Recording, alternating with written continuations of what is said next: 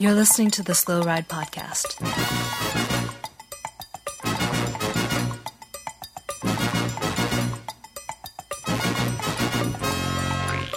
Bikes, advice, and rumors straight from the source.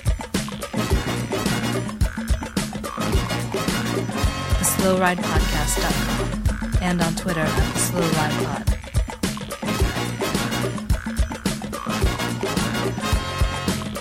Enjoy the ride.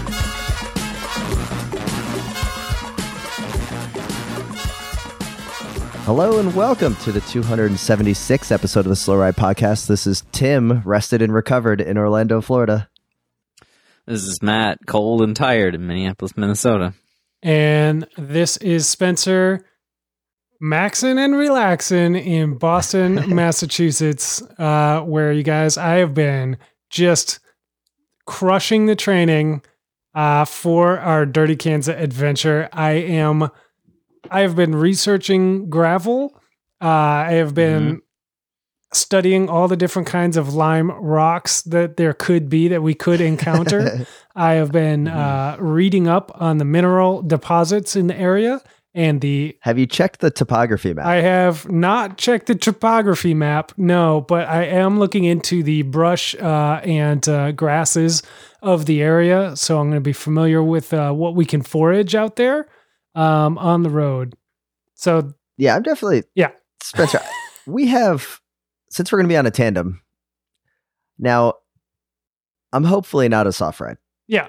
But if, I mean, if, if we're I on a hope so. traditional tandem with a the double diamond formation, there's a lot of frame bag area Well, here see, that we can bring a lot of supplies. this is part of my strategy is uh, if i know the uh, the local genome uh, very well then we can carry less and then go faster be a lighter weight tandem uh, and just pick up food Yeah. along the road uh, So, Okay. Spencer, did you pick up a copy of uh, from 1987 of Roadside Kansas, a traveler's guide to its geology and paperback Uh, and landmarks? no, it's let in me- paperback. It's by Rex Buchanan and uh, James R. McCauley. let me google that, that one up? up. yeah let me just uh, drop that in the cart right now that sounds like a great read Yeah.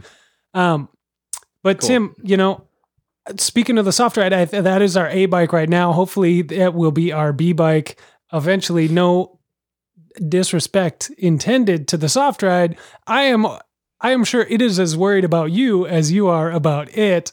Um, and we just don't want any damage to, to occur. I did, I did weigh in today at 184 pounds. I was at 189 when we discussed the soft ride. So after Thanksgiving, it was pretty good. I did have a little bit of a cold, as everyone knows. Uh-huh. So maybe uh, it will go back up. Um, we did get requested by a friend of the podcast, Dan Swanson, to have a um, like a uh, GoFundMe for a tandem bike. So maybe we'll have to do that. Well, I'd rather not purchase a, t- a tandem bike if at all possible. I guess we could rent one. That's possible. Yeah. yeah. But why not? May- why own when you can rent? Salsa makes a, a tandem. Salsa has the chaise couch thing that's out Yeah. there. If they're uh, think about it, if they're going to bring surely Salsa's going to have a tandem at their demo. surely if they're bringing a couch, they have enough room for a tandem. Yep. So maybe friends of the podcast should just start tweeting at Salsa Cycles and say, "Let the boys ride hmm their tandem," and then they can see the value of just letting us use the demo that's already there. It's not even going to be used. Probably going to be there. Yeah. Yeah. hmm Oh man, you guys! Just a quick Google search of weight limit for soft ride tandems. You Oh, guys God. are on the edge. well, what is it, little guy? Well, it says uh, just the quick thing. It comes up says soft ride beam has a weight limit of 180 pounds for off road use and 200 for on road use. So if you factor in that uh, it's 20 yeah, years I don't know, old. Gravel. yeah, yeah. Like, I you have you factored in the age? Like, is the structural integrity does that also drop? Uh, I haven't gone that deep, but the yeah, there's a lot of people asking that question. Hmm. How long does this beam last? Lifespan, Oh, Jesus. assuming Well- no harsh treatment, for as long as one can reasonably. Spencer, you're really going to have to know the fauna because when you're staring us into the uh, grass to crash, remember, I don't want to bleed out in the Flint Hills of Kansas. I will look for the softest areas So- in which to land. So you. is that is this like in in cross? People say grass means grip, and in in gravel, people say grass to crash. Yeah, absolutely. So okay. That's, I'm, I just want to get the lingo right so people think I'm cool when I'm there. Yeah. Tim, I wouldn't worry too much about it. You've got, uh, I'm sure most of that is water weight. And plus, these 20 year old titanium bolts, I'm sure, are just in immaculate shape. So I don't think we'll have anything to worry about. So we have a, lot to discuss on the podcast today. One of our favorite annual segments, Riders Without Pro Contracts, where we create a Pro Tour team based on riders that still haven't signed yet. We're going to be talking about the DVV Urban Cross Race, Matthew van der Poel, and then a little Michael versus Eli uh, schoolyard fight, if you will. Yeah. We got some great Yeah. listener emails. So, uh, little guy, you are an expert on cyclocross racing, Mm-hmm. specifically on the men's racing. Because I know Spencer was able to watch the women's race today. Let us know what happened at the DVV Urban Cross Race. Tell me a little bit about the course, all that stuff.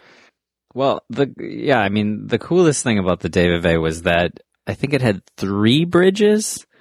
Um, it was it was really cool Oh, course. you, mean like it was- flyovers? No, I mean like bridges over rivers. Like uh the finish was on a road in the middle of the bridge and then it crossed over multiple what looked like like like bike commuter cycling paths. Like one of the best shots from the race was that you saw the riders go by and there was like a little sign of a commuter on a bike as if they were just on a little commuter way. It was definitely one of the coolest uh I mean there's a lot of cool courses over in Belgium and the Netherlands that I'm always like, oh, that looks so fun to ride. But this one was just such a great, like, Yeah. somebody was riding home from work one day. They took a bridge, then they turned, they noticed there was a little cool sandy drop off. They did that, and they're like, oh, hey, I'm at the other bridge. They went across. And then like, whoa, hey, there's a little mud section. I'll just nail that real quick. And then circled back around and they made a loop and they were like, huh, maybe we can do a professional cyclocross race Now- here. Little guy, I did not watch um, the race. Have we? This isn't the the race where they basically go through a Home Depot parking lot. No, that are that no no. This is different. This is a. I'm pretty sure this is a brand new course. Yep. This year, um, it, it was really cool. I definitely. I mean, it's like how cool is it to cross a river during a bike race? Like multiple times. Yeah. Multiple times, yeah. I mean, it, it, it was a pretty amazing lap, um, and it was st- it was also a really good race. Um, it was a very very fast course, and I know people hate grass crits, which is insane because this was like a just a road slash mud crit, and it was great. And When you say van der Poel, people hate, who People who, always- who hates? I feel like there's a lot for through the years. There's been a lot of people like whenever there's a a critty grass race uh, that doesn't have like mud and real cyclocross weather and all that stuff. People kind of rag on it, and that's crazy because those those are some of the best races when you've got people constantly changing position. You've got like five or six people like I'm gonna battling. stop it you out. right there. Okay. okay. I'm ready. I usually don't have a problem with grass crits. I did have a major problem with Cross Vegas, mostly just because it was like Velcro grass crit. Yeah, yeah. That Yeah. wasn't an exciting grass crit, but if go watch That like was the a DVD. show.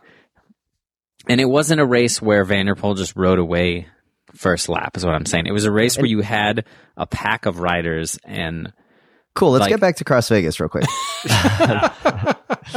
so I went to Cross Vegas several times. Uh-huh. It was Oh, really wow. cool because the whole entire industry was Yeah. there. They also did a good enough job of like adding clown show features that were cool, like the banked Ugh, wood I hated berm that. turn. I really hated that. I did. I But did the cool. race It when when up. that was in there, and it was just not that fun. But here's the thing. Vegas is a horrible place to host a UCI World Cup race. And the fact that they were able to pull it off be- with everything there because of the dying moments of Interbike, it was cool. It would have been cool to see that race Interbike peak like 10 years prior. Yeah. When everyone was mm-hmm. going to Vegas. So I'm not clowning on Cross Vegas as a whole. I'm just clowning on that grass crit being bad. The promotion, the production was pretty good, I thought. I agree with that. I, I just think uh, people make too much of a like a muddy, hard cross race where it's just one rider sort of following another, and um, don't for some reason sometimes seem to appreciate these races where it's maybe not quite so selective that there has to be a little more tactics involved. Like there was tactics involved, and maybe Ellie Iserbyt and Michael Vanthourenhout's team didn't know how to use tactics and got in a little bit of a fight because maybe they're um, having trouble deciding who's the team leader. You know, I mean, that added a lot of interest to the race. It's So here's one for you, little guy. This race, this Dave Ave race, was a C2. And it Mhm. still had Matthew van der Poel show up. Well, he's he was, he's said earlier in the year he wanted to win that series. Like that was one of the So- series he was going for. Is Like the whole for the in the whole series? How do they ske- How do they do the series again? It's Isn't just it GC. a little like goofy? this is the one on Yeah, so like GC. they combine your times. yeah, it's by time. So like, I mean, at least if you go watch it on the FloBikes, like uh, Johnny Sun and the other dude were all like, "Oh, he's got to be going for time. He's got to be getting some time on the, you know." And that was part of the reason Ellie Iserbyt claimed that he like chased down his teammate like a total jerk. Um, is that he was the leader because he was going for time, which I'm sure it's a lot of money to win these things, but like, I don't know who like who's who really cares. Who was he chasing down? at I don't know, I don't remember Spencer what it was. Maybe two or three laps to go when van der Poel finally just took off. Um, Michael Vanthourenhout was kind of on his wheel and ended up about halfway between van der Poel and then the group chasing. It was like Iserbyt, Tunerts, handful But of dudes. Iserbyt's got to be way behind in the overall to Matthew van der Poel at this point, right? no, Iserbyt's in the lead because van der Poel didn't hit some of the first rounds. You know, But then how's he going to win? Do they just throw out your lowest time? Like if it's on GC, I- don't you have to I- beat all of them? I have no idea. No, probably not. But Ah, the, yeah. the the thing is is that Iserbyt dragged the group full of Telenet riders back up to Do you mean the Lions? yeah, the Lions. He dragged that group up to Michael Vanthourenhout, who looked back at one point and then immediately just started yelling at Iserbyt and like hit him as he rode past him. And Vanthourenhout ended up being right in the end because neither him nor uh, Iserbyt ended up on the podium. You know, like they Mhm. basically screwed themselves by not forcing all those other riders to do the work. You know, to get back. So. So, little guy, where do you stand on this issue? If Iserbyt is the leader of the series, but Van Dornout is the strongest on the day, who should be the leader? Who should have been working for who? I I mean I think it's pretty cut and dry. That we were yeah, not chase him down. no no man. Look, Dude, you're off my team. Dude, chase him down. GC why- is dude, far listen more me, listen to important. to me. We're on like lap six of nine. Va- van der Poel gets a gap Nice. of 15 seconds, right? And and you've got a teammate up the road, Uh-huh. Wh- and you turn around, Tim, and you've got Toon Aerts, Vanderhaar, uh, Tim Merlier, uh, I don't know, one of the other 400 Telenet guys that I can't remember who they are God, on little your guy, wheel. the Lions. the Get it right. You turn around; those guys are all on your wheel. Why would you do the work to get back? Why wouldn't you just flick the elbow and force the lions to come through? They're gonna pull. They've got it. They've got three guys. They can sacrifice a guy. Yeah, maybe. You're gonna get back there. You make the other team work. Instead, he put his head down like a dummy and wasted his own energy and ruined his teammates' chance of like soloing to second place. Have we done the math? Would uh, Vanthourenhout have taken over the lead from Iserbyt if uh, if he had? Uh, I haven't stayed done away? the math. Oh. But the quotes, the the qu- quotes from like them, you know, is like Vanthourenhout being like, "Yeah, you know, I shouldn't have got so mad at him," and the quote from Ellie is like, "I think I was in the right because I'm the leader of the series," and you're like, "I don't know, dude. That's not a way to make your friends like you." You know, like Would they? Who would you take in a fight? That's tough because you know, El, uh, Iserbyt is short but I a little thicker, and Vanthourenhout is a scrawny, lanky dude. But in person, yeah. See, I take I take Iserbyt for the because low center uh, of gravity. Yeah, well, Vanthourenhout's got a little like the um, what is it? The like kind of the gangliness. Like maybe he's gonna be good if you get him on like on his back, like kind of you know kind of sure. I bet he's Get you a he's got long arms. You know, he's got long arms. I bet. yeah. Yeah, but the short, stocky Iserbyt. See, this is the type of commentary people need, listen to us for. Whereas if they want real cyclocross race analysis, Mm. you've got like Bill over at Crosshairs Radio. Um, Yeah. You got Scott over at Bike Shop CX. You know, like that's where you can get the the, the, the cross racing stuff. Here, it's about who's going to win in the bar fight. Right. I And think uh, Iserbyt looks smaller in person. Like when we were at Trek, Yeah. he was looks smaller in person than I thought he was. And when we were not just on the bike, but when we were at the hotel, because we were at the hotel with like all the pros, uh, down at breakfast, Vanthourenhout is bigger looking in person. like I feel like Yeah. on, Iserbyt's on got some dog in him though. I Yeah, don't count out the experience though, Tim, and maybe more importantly, the reach. Yeah, I think the Reach? reach, man. uh, Iserbyt's going to have to get really close to try to land a punch. Yeah. Vanthourenhout's going to kind of like put one hand out on Iserbyt's head and then just use the other one to. Yep. All right. Well, maybe I- we'll I'll- see it by end of the year if this keeps up at the Dave Ave, you know. like we'll, we'll find out who the real team leader is. I that team's Yeah. going to completely implode by the end of the year. I think with three leaders like that, it's not going to last. Well, the, So we got they're going to explode, and Sweeck's just going to keep on riding away to second places over and over again. It's going to be great. That could be. That could be. Anyway, it's a great. It was a great race. It was a cool course. Check it out. and uh Spencer, what uh what happened on the women's side of the uh, coin there at the uh Dave Ave? Uh, another exciting race as per usual for that field uh, for the year. Um, like little guy said, awesome course, very exciting. Nobody knew how to race it, uh, which is yeah. always fun. You know what I mean? Like nobody really knows where to make the move or what move is gonna stick. Um, so there's a lot of uh, feeling out, a lot of groups splitting and coming back together, and really exciting one to watch. Uh, in the end, uh, Lucinda Brand and uh, Ceylin uh, Del Carmen Alvarado um, coming into the finishing straight basically together, and Lucinda Brand crushing her up the climb to the middle of the bridge uh, over the river to take the victory. It was it was a pretty sweet race. Definitely worth checking Now, out.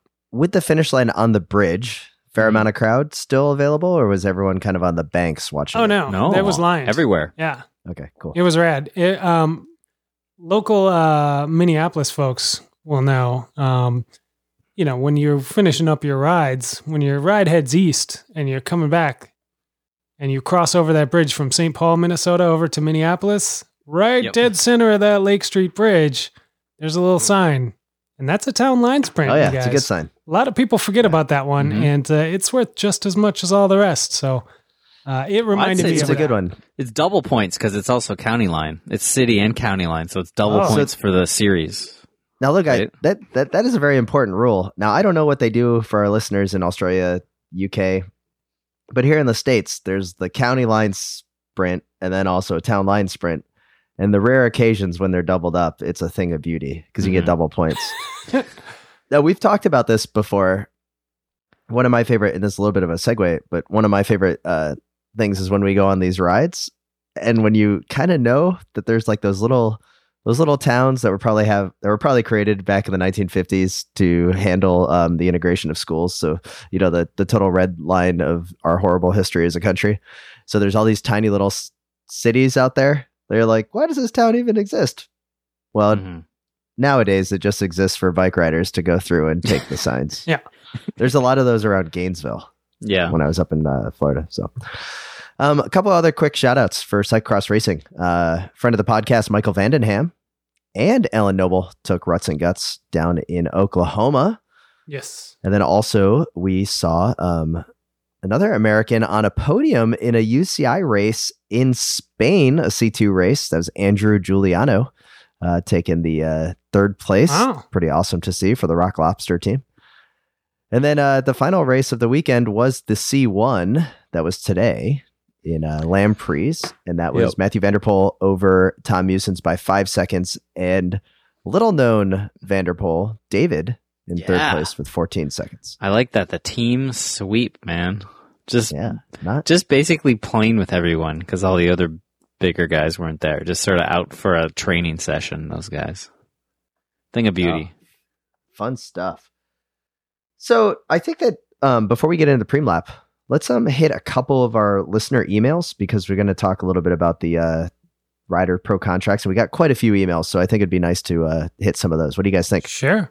Yeah, yeah. Hit them All right, early. So, uh, first one comes to us uh, from Carson George. Uh, listener from Australia. A little bit lengthy email, but chimes with a couple of things from the Australian point of view, guys. First off, he's a bus driver. Oh, Carson totally is into our idea of being a bus driver. He says it's important though to remember that you can put down like a nice five hour ride, middle of the day, the empty streets, no slow commuters in front of you. Ah.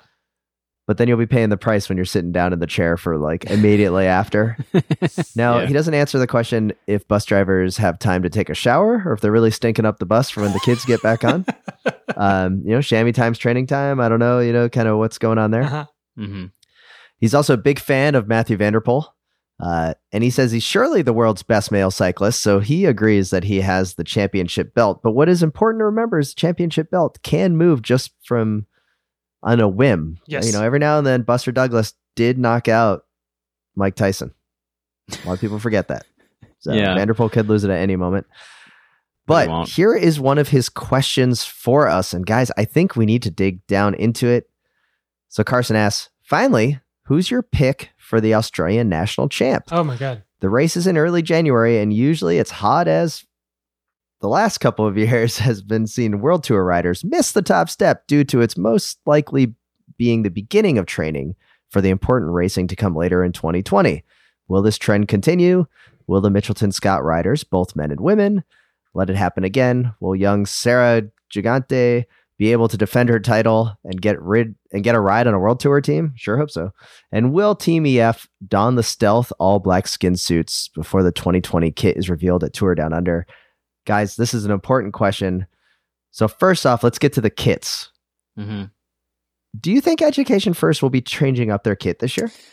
Like, I Like I thought the black kit was fantastic. Like they sold me on like I thought that was their kit. Um and Really? you saw the posts on the social media. I was like, oh wow, I guess they're going all black, but Yeah. you know, at least it's unique. Um, and then they came out with the monstrosity that was the Education First kit, greatest So- kit in the peloton. The hypercolor kit. So, what do you guys think? Think they're going to keep that kit? Uh, I think so. I kind of hope they won't, just because maybe then they'll do a closeout on all of it, and I can snap it up super cheap because that's what I. That's you know, I'm not on a team anymore. I can ride whatever I want. Um, but I I want one more year. I want to look at it for one more year at least. So, little guy, is that the one? If you were going to go full kit wanker, it would be the Team Education First kit. like current teams, yeah, for sure. Uh, maybe Well, I mean, just I- totally, I- but yeah. I think you can. Uh, I think that there's like, what, what do you think, Spencer? Let me ask you. Do you think that there's like a um, statute of limitations on when it's okay to wear a full kit of a past pro team? Meaning, like, if I showed up on a team ride right now in a full Fassa Bortolo kit, Right. I think a lot of people would be like, nice kit. If I did that during peak Alejandro Petacchi, like 500 snuffs of his um, inhaler Yeah. Yeah. time, I don't think people would be so keen on me wearing that kit. no, totally. I- if now you're showing a little bit of uh, knowledge, man. Yeah. So how many years? I think uh Hmm. I think uh, average is 10 years, a full decade after the shutdown of the team is when it becomes a full Acceptable. shutdown of the team? yeah. So, So, so it's never okay to wear an uh, Ibonesto kit because that team still exists 40 years later. no, no, no, no. That was never a good kit, though, so yeah. You wouldn't wear No, that it one anyway. What was the other kit they had? The Illes Balears for the Yeah. Balearic But if you could get that one of those, uh, you could get one of those, the Valverde kit when it went, Oh, they the went pin- totally nuts with the pinstripe. No, I was thinking of the uh, the version when he was Spanish national champ and they went crazy and his bike was crazy. That that's what I'm thinking of. But All right, Spencer, I, I got us on Segway Street again. Imagine that. You're saying 10 years. Yeah, 10 years for uh, a normal kit. Like if you want to ride in a Cofidis kit from 10 years ago, you're good to go. if you want to ride in the red and white one from today, that's pretty nasty and you'd be made fun of. The exceptions, as there are always exceptions to the rule, are the number one, arguably the number one kit of the day. Like you can get by just on the cool factor. So your example of Fassa Bortolo, you could have rode that in 2004 because they were the team. They were the Ugh. team. Uh, they were I- the I quick will step never before quick understand your step, guys' quick love step. of that team. I just don't get it. Spencer, I'm just I'm just gonna call this out. I know where you're taking this. I I know exactly where you're taking this. Interesting. Do you want me to tell you where you're going with this? Yeah, I'd love to hear it. because you're about to mention Credit Agricole because I was already checking to see you were wearing the Credit Agricole kit in like 2007 and that team existed. I had to check through 2008. So I'm assuming that now you're just going to claim that the Credit Agricole kit was a top. Uh, Oh, absolutely. kit Are you kidding me? That was an amazing, amazing kit. I could read you like a comic book. Yeah. Um, but so you'd be okay with the Fassa Bortolo. You're okay with uh, Mapei uh, when they were still, you know, in the heights of their thing. You're, you'd be okay with it. Now, the question that arises is Is the Education First kit one of those all time kits? No, I'm sorry. Like little guy, I, am sorry, man. And here's here's my dilemma is that I think the kit, the way it looks, it is. But I think the results that they produced with it this year do not add up to They a didn't win. Kansas. Yeah, they couldn't even win Kansas. Um, so I I can't I can't justify it. I don't think win it's okay. Kansas. Oh man, I don't. I mean, wh- what do win? What do wins matter about a great kid? They don't matter. Castorama didn't here- win anything. It's still the greatest I- kid of all time. Yeah, but we're past ten years. Can I tell you my problem with this though? Is that the Yeah. pro- the problem with us all this the, all of this is that there's too many people that are fans of the Education First kit. So there'd be too many people wearing that kit. Like I feel like I've if you were the one one. showing up with a Credit Agricole kit or showing up with a Fassa Bortolo, like you'd have to be a true fan. Yeah, But he- here's the thing: uh, the the kids Yeah, I've I bet mostly they sold out of those T-shirts at Dirty Kanza. Come on, Yeah, yeah, but the the kid I mostly see around Minneapolis, people riding pro kits, are Team Sky, which Yeah. is not Ugh. old enough and does No. not meet Ugh. any criteria for being No. worn. no. And uh, there's a guy I see on the Greenway every day in the summer with a full Astana kit. Like, what's going on? I never see any cool kits. Those are the two current ones I ever see. maybe he's the Argon 18 rep. He's not. He's on a There's- Bianchi. No. Yeah. Well, if that's the case, he's throwing away the Argon 18 rep is throwing away his uh his Astana Okay. colors. Spencer, Yes. l- let's come up with it right now. Of the current World Tour team kits, Okay. the current ones, which ones would you be willing to show up on like an Orlando group ride, which means 125 people? Oh, Like like what what current kit and little guy, I'm gonna ask you the same. I'm assuming it's just education first, no other kit. I I mean, could ma- I've I shown mean, up you on a Movistar kit. Right? And instantly I have a lot of friends. Uh, the, a lot of the Spanish speaking riders want to come up and talk all about um uh Nairo and I Mhm. I can't speak a lick of Spanish. So then they're like, hey, are you like what's going on here? Why are you a fan of this team? Um but So- that's the only kit that I can wear right now. What other kit should I get? you have in this scenario that you laid out for me, Tim, uh, showing up to a, a massive group ride, and your only option is to is to choose one of the World Tour kits. You've got two choices. Either you have a bike uh, that is used in the World Tour, and then you just choose whatever uh, team Oh, wow.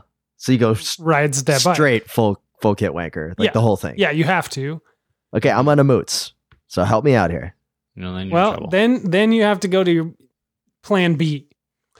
And that means uh, you either have to choose the best looking kit in the Peloton, which is obviously the Bora-Hansgrohe kit, um, or you go for pure like intimidation factor, in which case you choose the Bahrain Merida kit.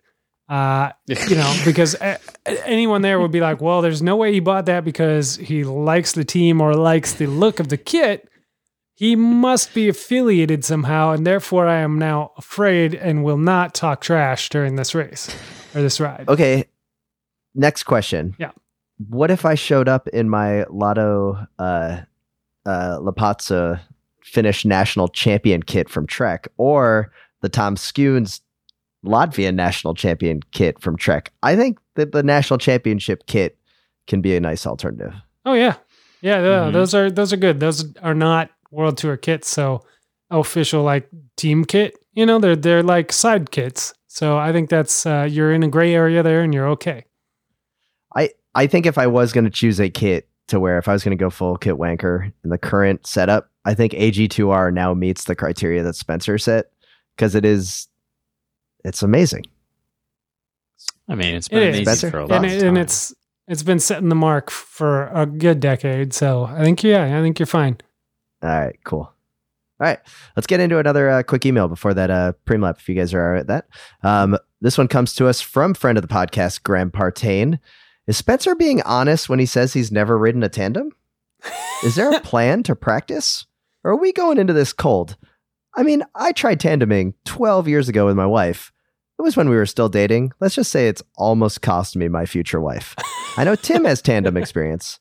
I worry about you guys getting off the start line or even five miles down the gravel road. You guys need a tandem camp. Rooting for you guys. I'll be there at Kansas. Definitely not on a tandem. Nice. Graham. Um, so there's a there's a few things to unpack here, but uh, let me start off by saying that technically I am lying because I have ridden a tandem in the past, but I've only ridden it maybe a half mile, uh, maybe a mile.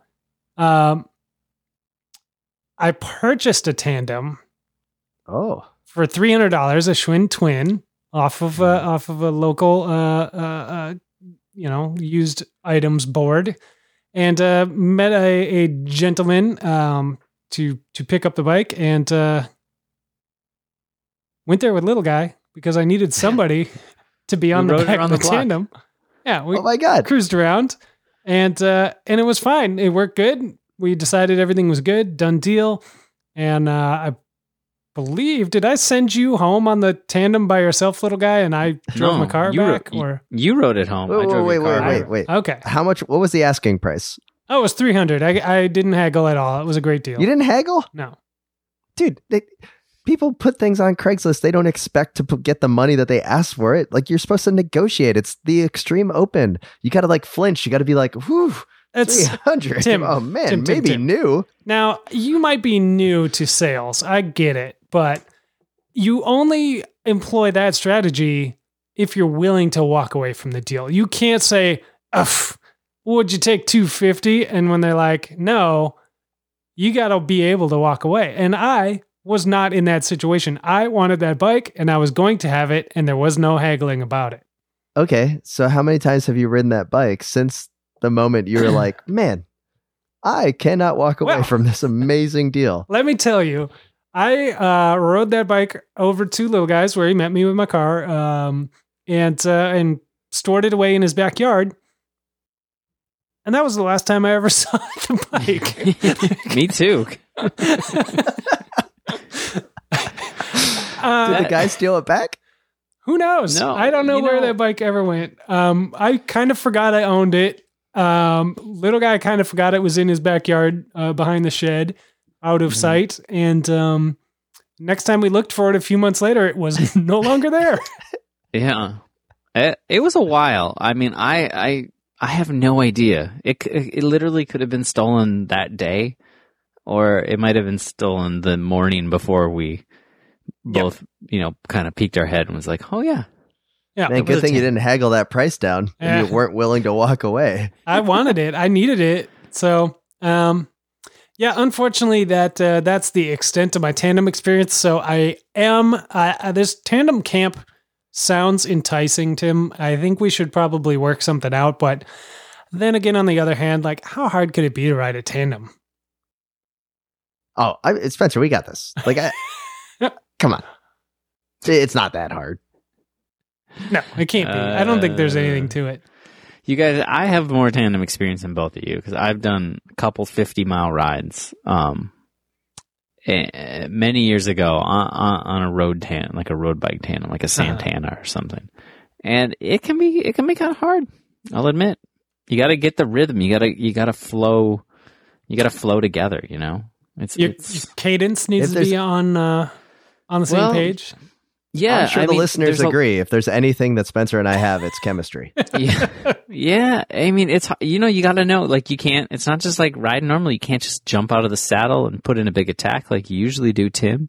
You know, um, you Oh, got. we, we have uh, we have code words, so that part is already set. The strategy is there. If Tim sees the move coming from behind me, where you know, like where I obviously in my blind spot, he's going to be right there, and uh, he's Mhm. going to yell broccoli, uh, and I'm going to know to just l- start laying down the power right then, and uh, and that we need to we need to really go for it. So, um, you know, we'll come up with a few other ones for you know crashing, stopping, left turn, all that kind of stuff. So. Uh, we'll be. Crashing. Yeah. That's gonna be Crashing. good. Are you going to call out crashes before No, you no, do there'll it? be a code word Yeah. for it. Crashing. Well, guys, we totally forgot to answer the most important question that Carson had. And of course, that was who's going to win the Tour or the uh, Australian National Championships. Well, we all know it's going to be Bling Matthews. Let me tell you why.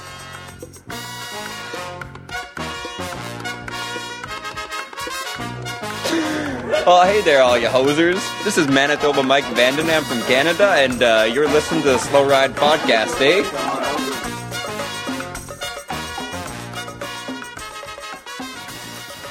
All right, guys, here we are in the wonderful Preem Lap. And that means once again, we're racing for a variety of things. We'd like to thank all of our listeners and supporters of the Wide Angle Podium Network. There's so many great shows on the Wide Angle Podium Network, so make sure you head over to wideanglepodium.com to check it out. The gravel lot continues to slay it. They had Mike Sinyard on the other day from uh, Specialized Bikes. That was great to see.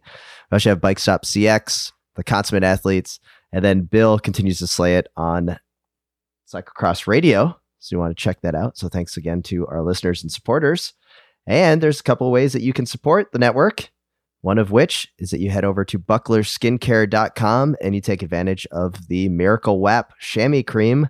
The tingle is the miracle. Head over to bucklerskincare.com. Get the Miracle WAP chamois cream, handcrafted in Tallahassee, Florida. You won't regret it. No. We gotta we No. gotta put our order in for DK. Uh, he's gonna be working Yeah. that for a while. We're gonna, We're gonna, going need, need a You can get the eight ounce tub. Yeah. Well, I got the four ounce and it's been working great, but man, that eight ounce is definitely going to come in handy. Definitely taking a portion of the frame bag. Yeah. Yeah, Uh, 200 miles is nothing to joke about. I don't care. I don't care what. No. You don't want to no, be out there without chamois cream. Absolutely not. Um, Water and chamois cream. That's what you need when you're out there. For sure. Wide Angle Podium, speaking of water, uh, Wide Angle Podium is also brought to you um, by WORX. Uh, the WORX Hydroshot is the uh, power cleaner that you need. It is honestly like I'm going off script here for a second, but this is like the one tool that has been missing from every single amateur uh, bike racer, bike mechanic, whatever, um, for as long as I've been riding bikes. Like, you want the power washer, but they're too expensive, they're too big, they're too bulky. You need to put gas in them. Everything sucks. They blast everything off your bike. It's kind of awesome, but you know it's kind of terrible.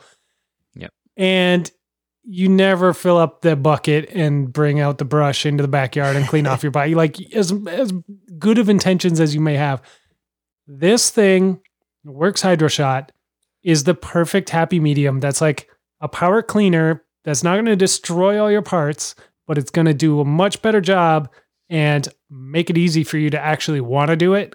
Uh, so you just throw this thing. It's battery operated, totally portable, lightweight. Attach it to any water source you've got. If you're at home, th- hook it up to the hose. If you're at the races, drop a drop it in a, a five gallon bucket of water, whatever, and just do yourself a favor. Clean the I got to admit, I'm a little jealous that you guys get to use this thing all the time in the crappy weather of the north. Yeah. whereas I'm actually riding my bike down here. And like it's Mhm. yeah, cleaning the bike isn't an every every ride kind of thing like you guys have to deal with. And it, yeah.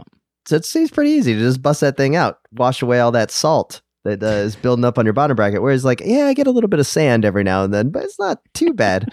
Did I mention today was 66 degrees when I rolled out? So I didn't need my Oh. knee warmers. But man, Yeah. the Yeah. WORX definitely makes the bike clean for when I go out there. Yeah, Mhm. no, absolutely. yeah. Um, It's uh the WORX is great, but I mean, you could just also live in Florida and never have to clean your bike. That's the That's other the option. is uh, people like Tim think that they can just because the weather's nice, they don't have to wash the bike off. Oh, you got to get that salt air off of it. I mean, come on. Yeah, that ocean That's how you use spray. I'm sure you're getting Yeah, that. yeah. Uh, It's not just a delicious juice. It, it gets on your bike.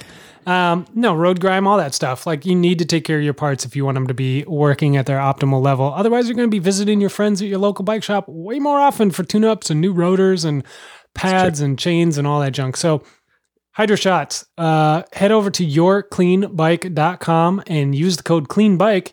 Get yourself 15% off any of the WORX Hydroshot products, uh, including the batteries, extra batteries, the uh, bike specific kit they put together uh, for Wide Angle Podium for this promotion. Um, and uh, yeah, check it out. I love it. Little Guy loves it.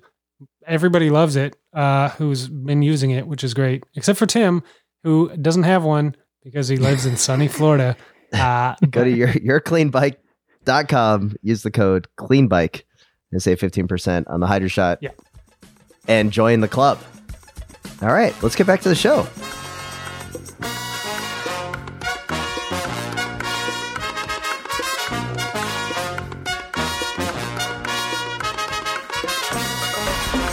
Noble, and you're listening to the Slow Ride Podcast.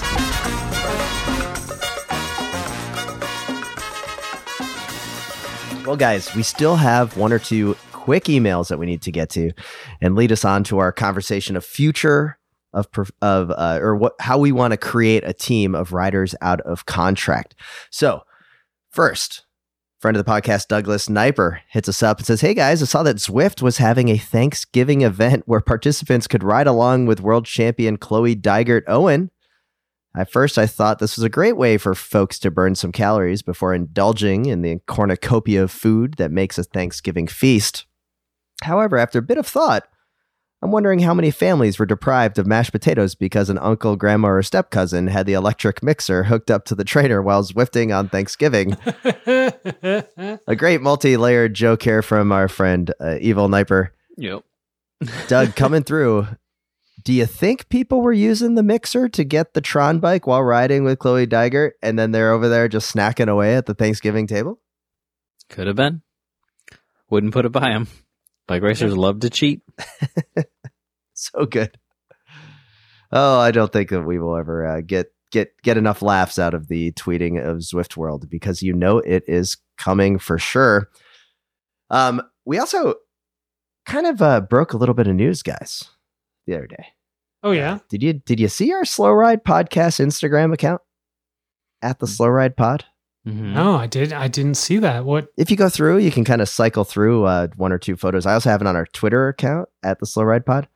Friend of the pod, Sean Moore, was in Miami, got a phone call, got a text message. He's a former wakeboard pro, S- skilled man, knows the world of boats. Okay.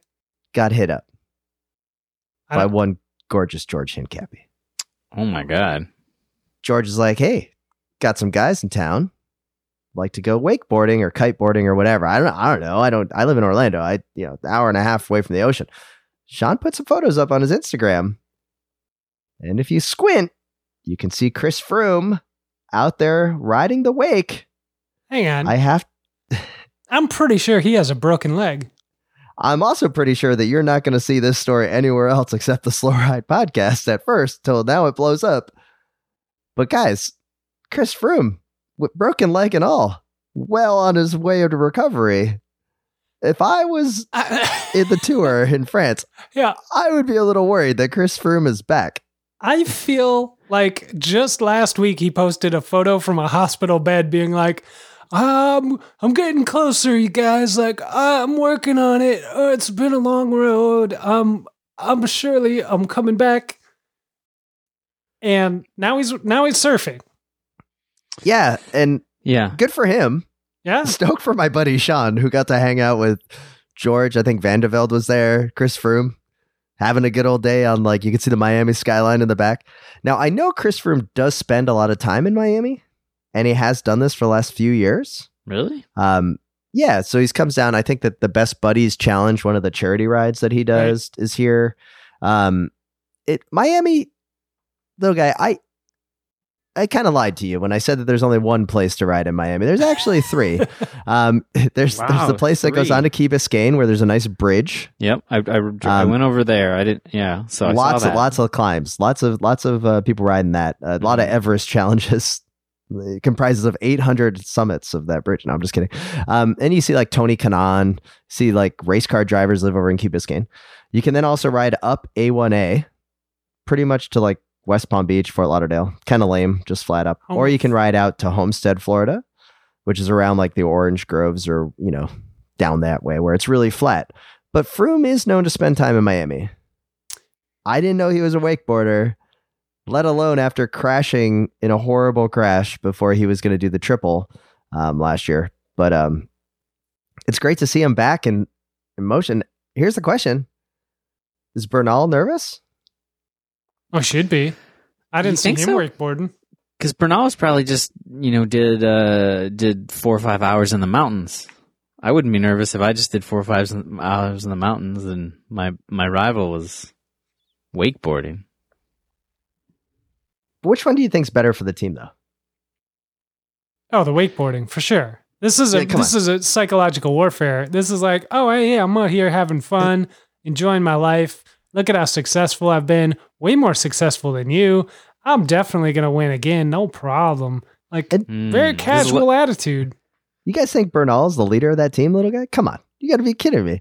Chris Froome is that team, is the epitome of Team Sky Ineos.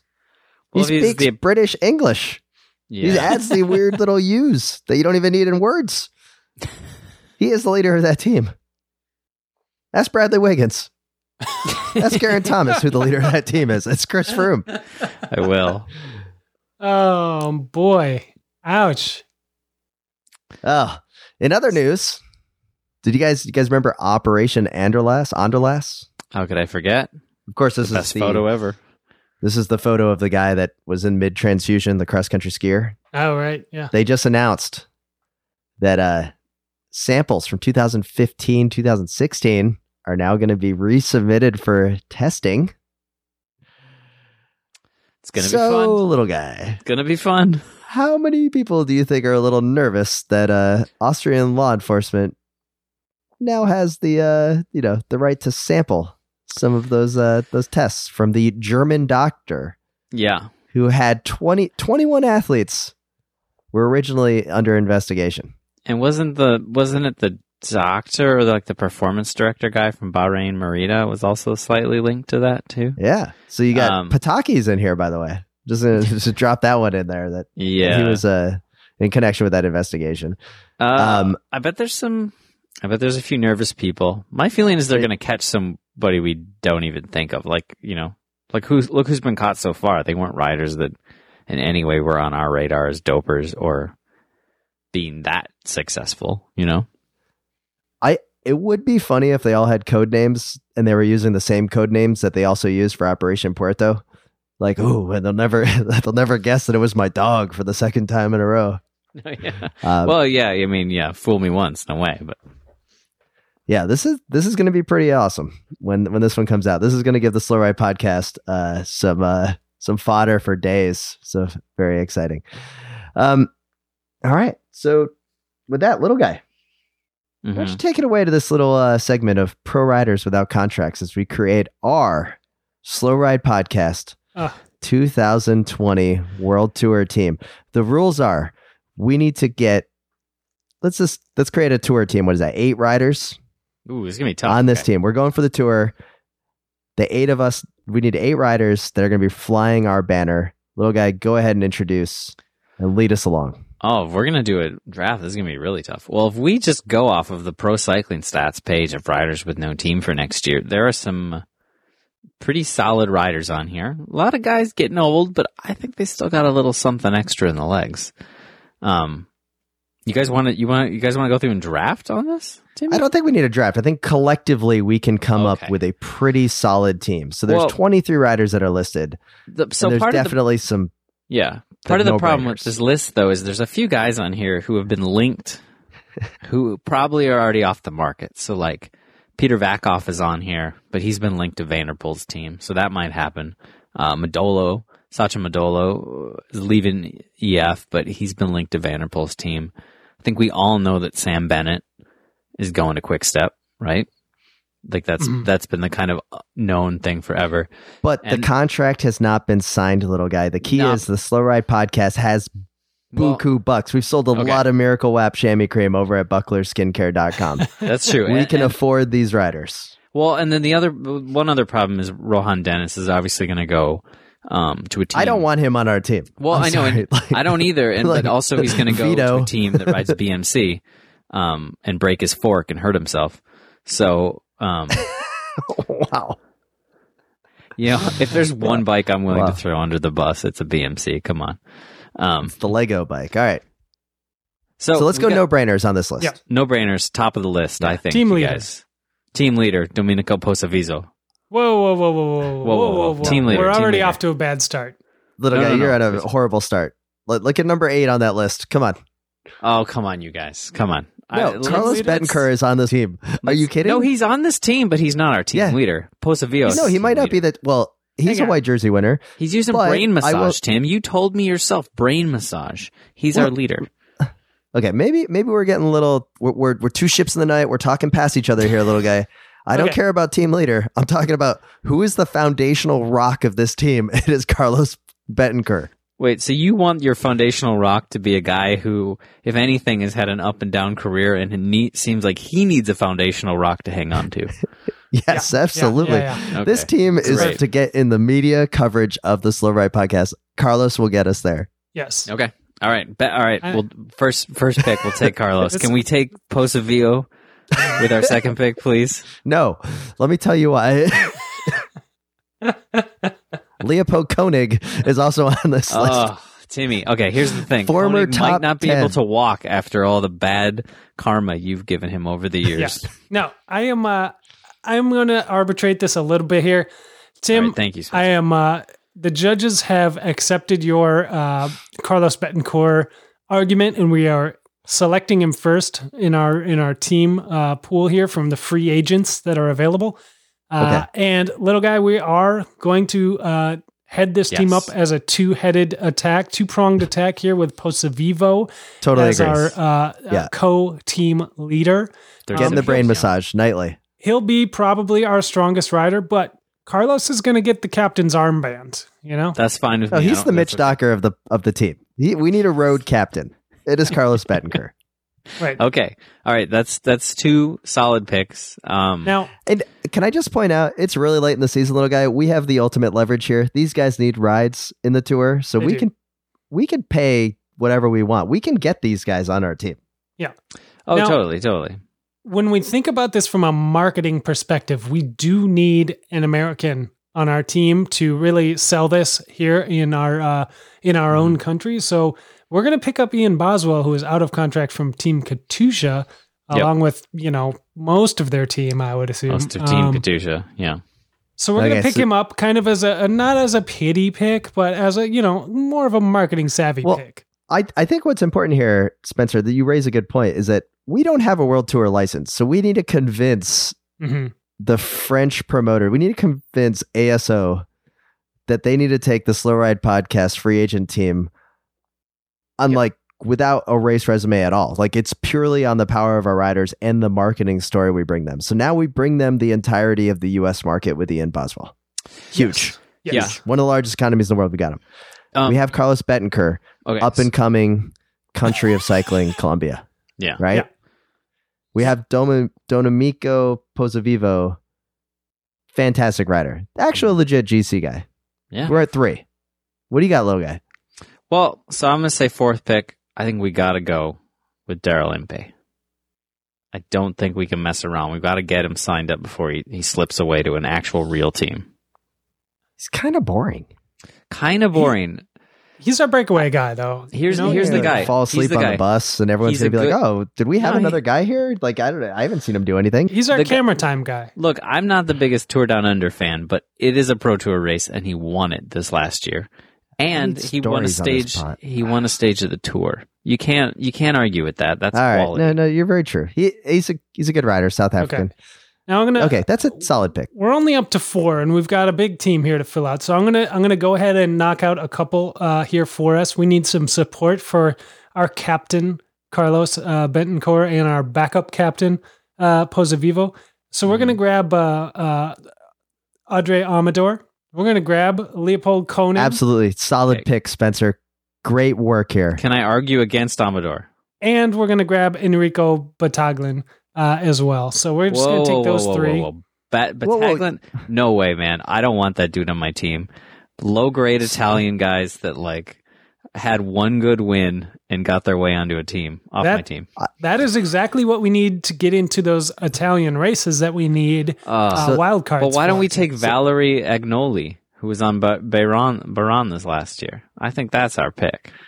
I've never heard of that guy. Um, yeah, I never heard of him either. This is why the little right. guy. Yeah, so I do like Spencer how you just snuck Bagelin uh, Yeah. in there after you mentioned pick one pick and suddenly you pick. So where are we at six riders?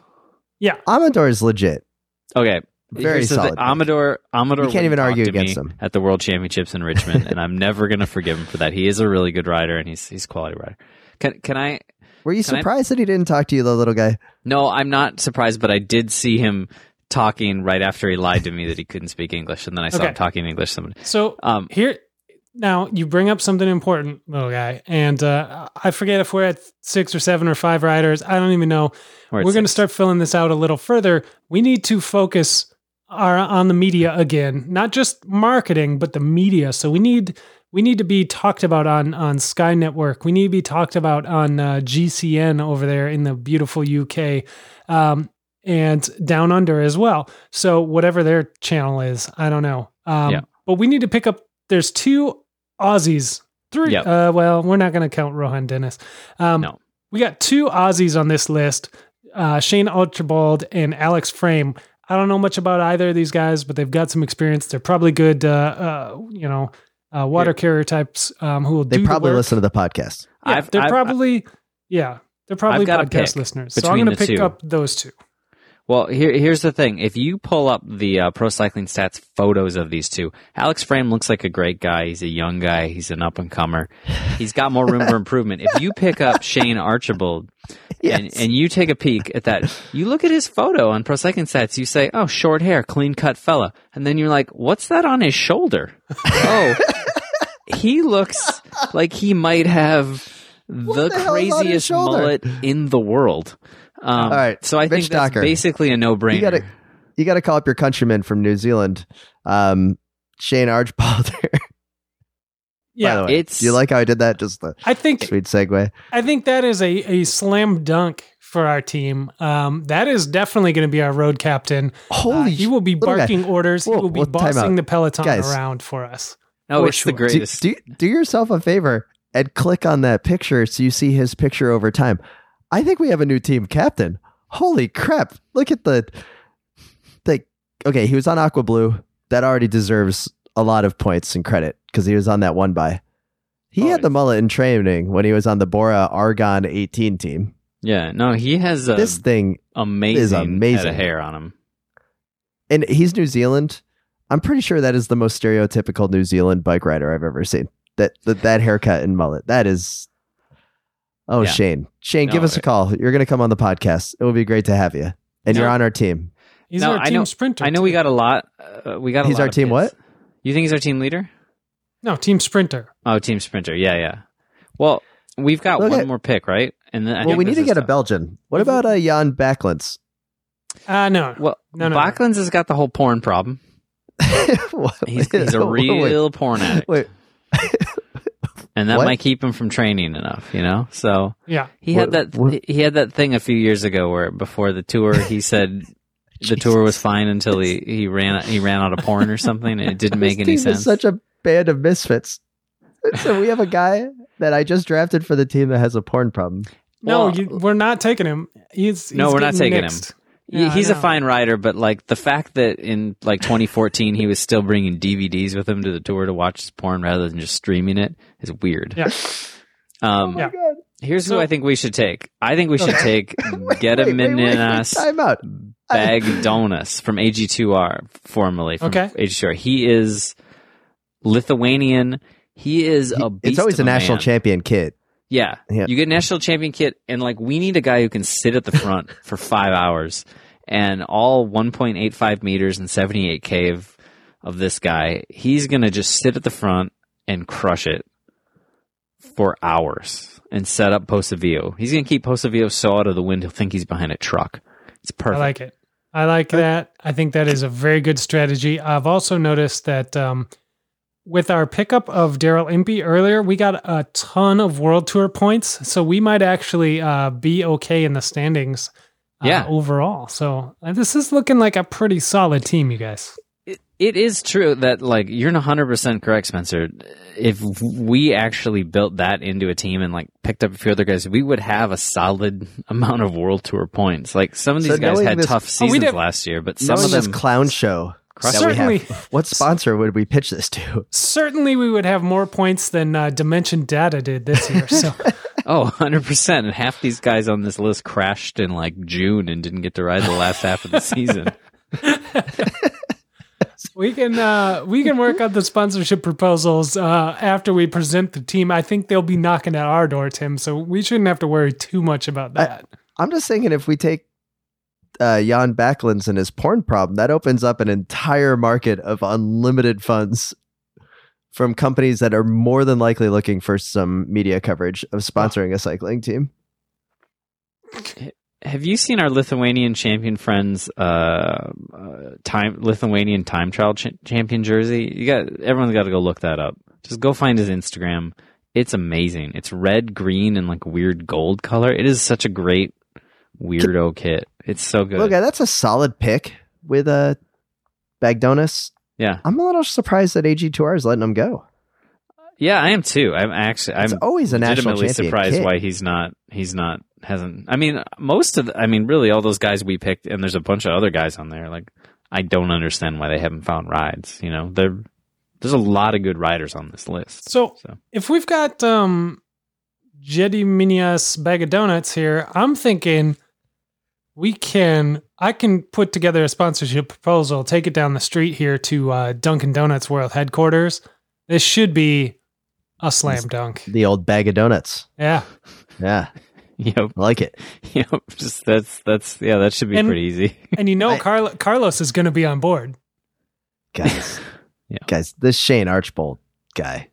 Oh, yeah I, I mean, you can see why he's getting booted off of uh, Bora Hansgrohe because Daniel Oss could not take the heat. He could not take the pressure oh no. of, uh, yeah, you're of trying to keep up.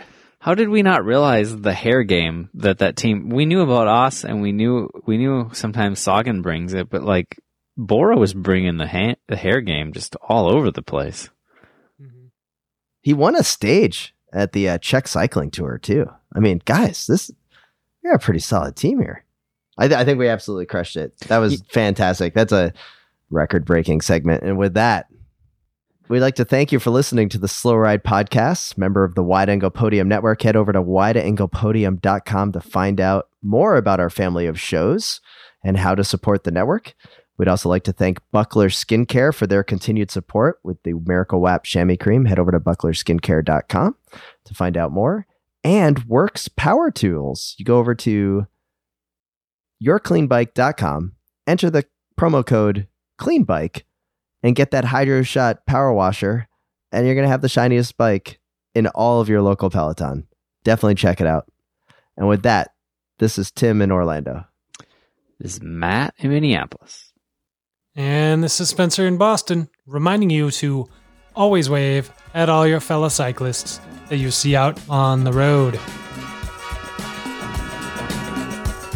The Slow Ride Podcast. Bikes, advice, and rumors straight from the source. The Slow Ride Podcast.com and on Twitter at The Slow Ride.